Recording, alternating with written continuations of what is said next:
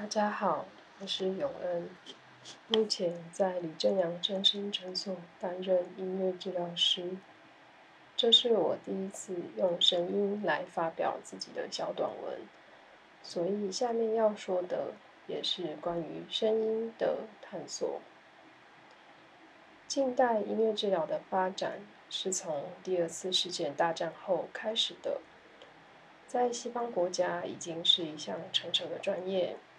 尤其是在英国、美国和南半球的澳洲，在台湾，虽然大概在西元两千年左右，已经有不少的前辈前往这些国家学习回国，但对台湾的大众来说，这似乎还是一项很朦胧的专业。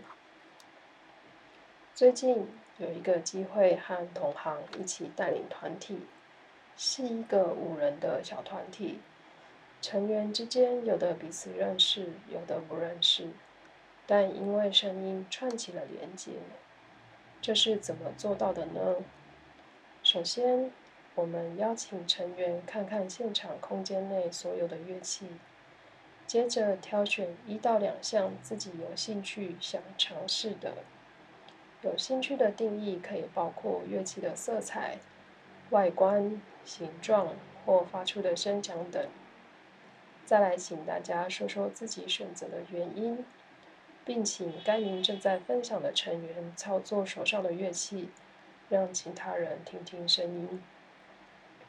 接下来，为了让大家对自己的选择更加的熟悉，由带领的治疗师敲奏一个节奏，然后成员们重复和模仿。数次之后，会看看现场是不是有志愿的成员想要来带领大家。这位带领的成员一样的就是敲一个节奏，其他人在重复和模仿。活动到这里，其实已经可以看到大家对自己手中的乐器越来越熟悉，越来越拿手，也在这个有点熟悉又有点陌生的团体里。慢慢的放松下来，而音乐上的连接也一点一点的接起了心。在重复和模仿的活动之后，带领的治疗师再邀请大家挑一次乐器。这一次就没有请大家做口头分享了，而是直接跟着治疗师手上的那根模仿棒开始和结束。点到谁，谁就开始演奏自己手上的乐器。再次被点到就停下来。所以，同一个时间可能会有两样以上的声音正在进行合奏着。虽然这一次没有让大家先分享和听听彼此乐器的声音，但因为知道大家对陌生的乐器已经可以不用害怕，也敢自然的操作，所以这个机会。也是让大家再次加深对彼此、对其他人声音的认识。最后，带领的治疗师邀请大家在心中默数十秒后，一起开始合奏，自然的开始，也自然的结束。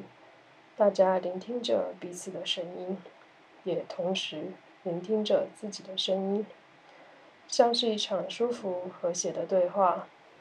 也可能借着这首现场即兴的乐曲，去到了无人岛的沙滩，或环游了世界等等。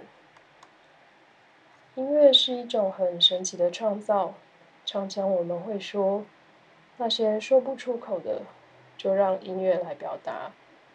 有时候说话是一种很直接性，又得注意言辞用法表达的方式。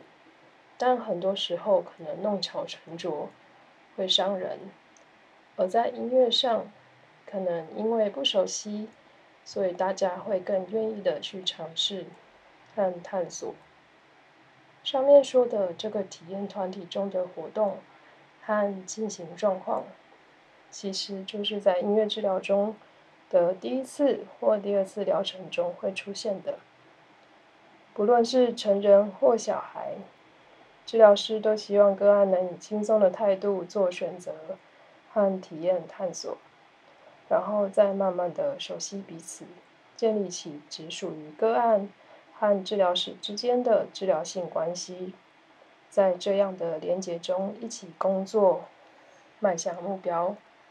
所以，音乐治疗简单来说，就是透过音乐的互动来表来达成治疗性的目标。今天的分享就到这边。如果大家有任何想法或疑问，都欢迎回馈给我，谢谢。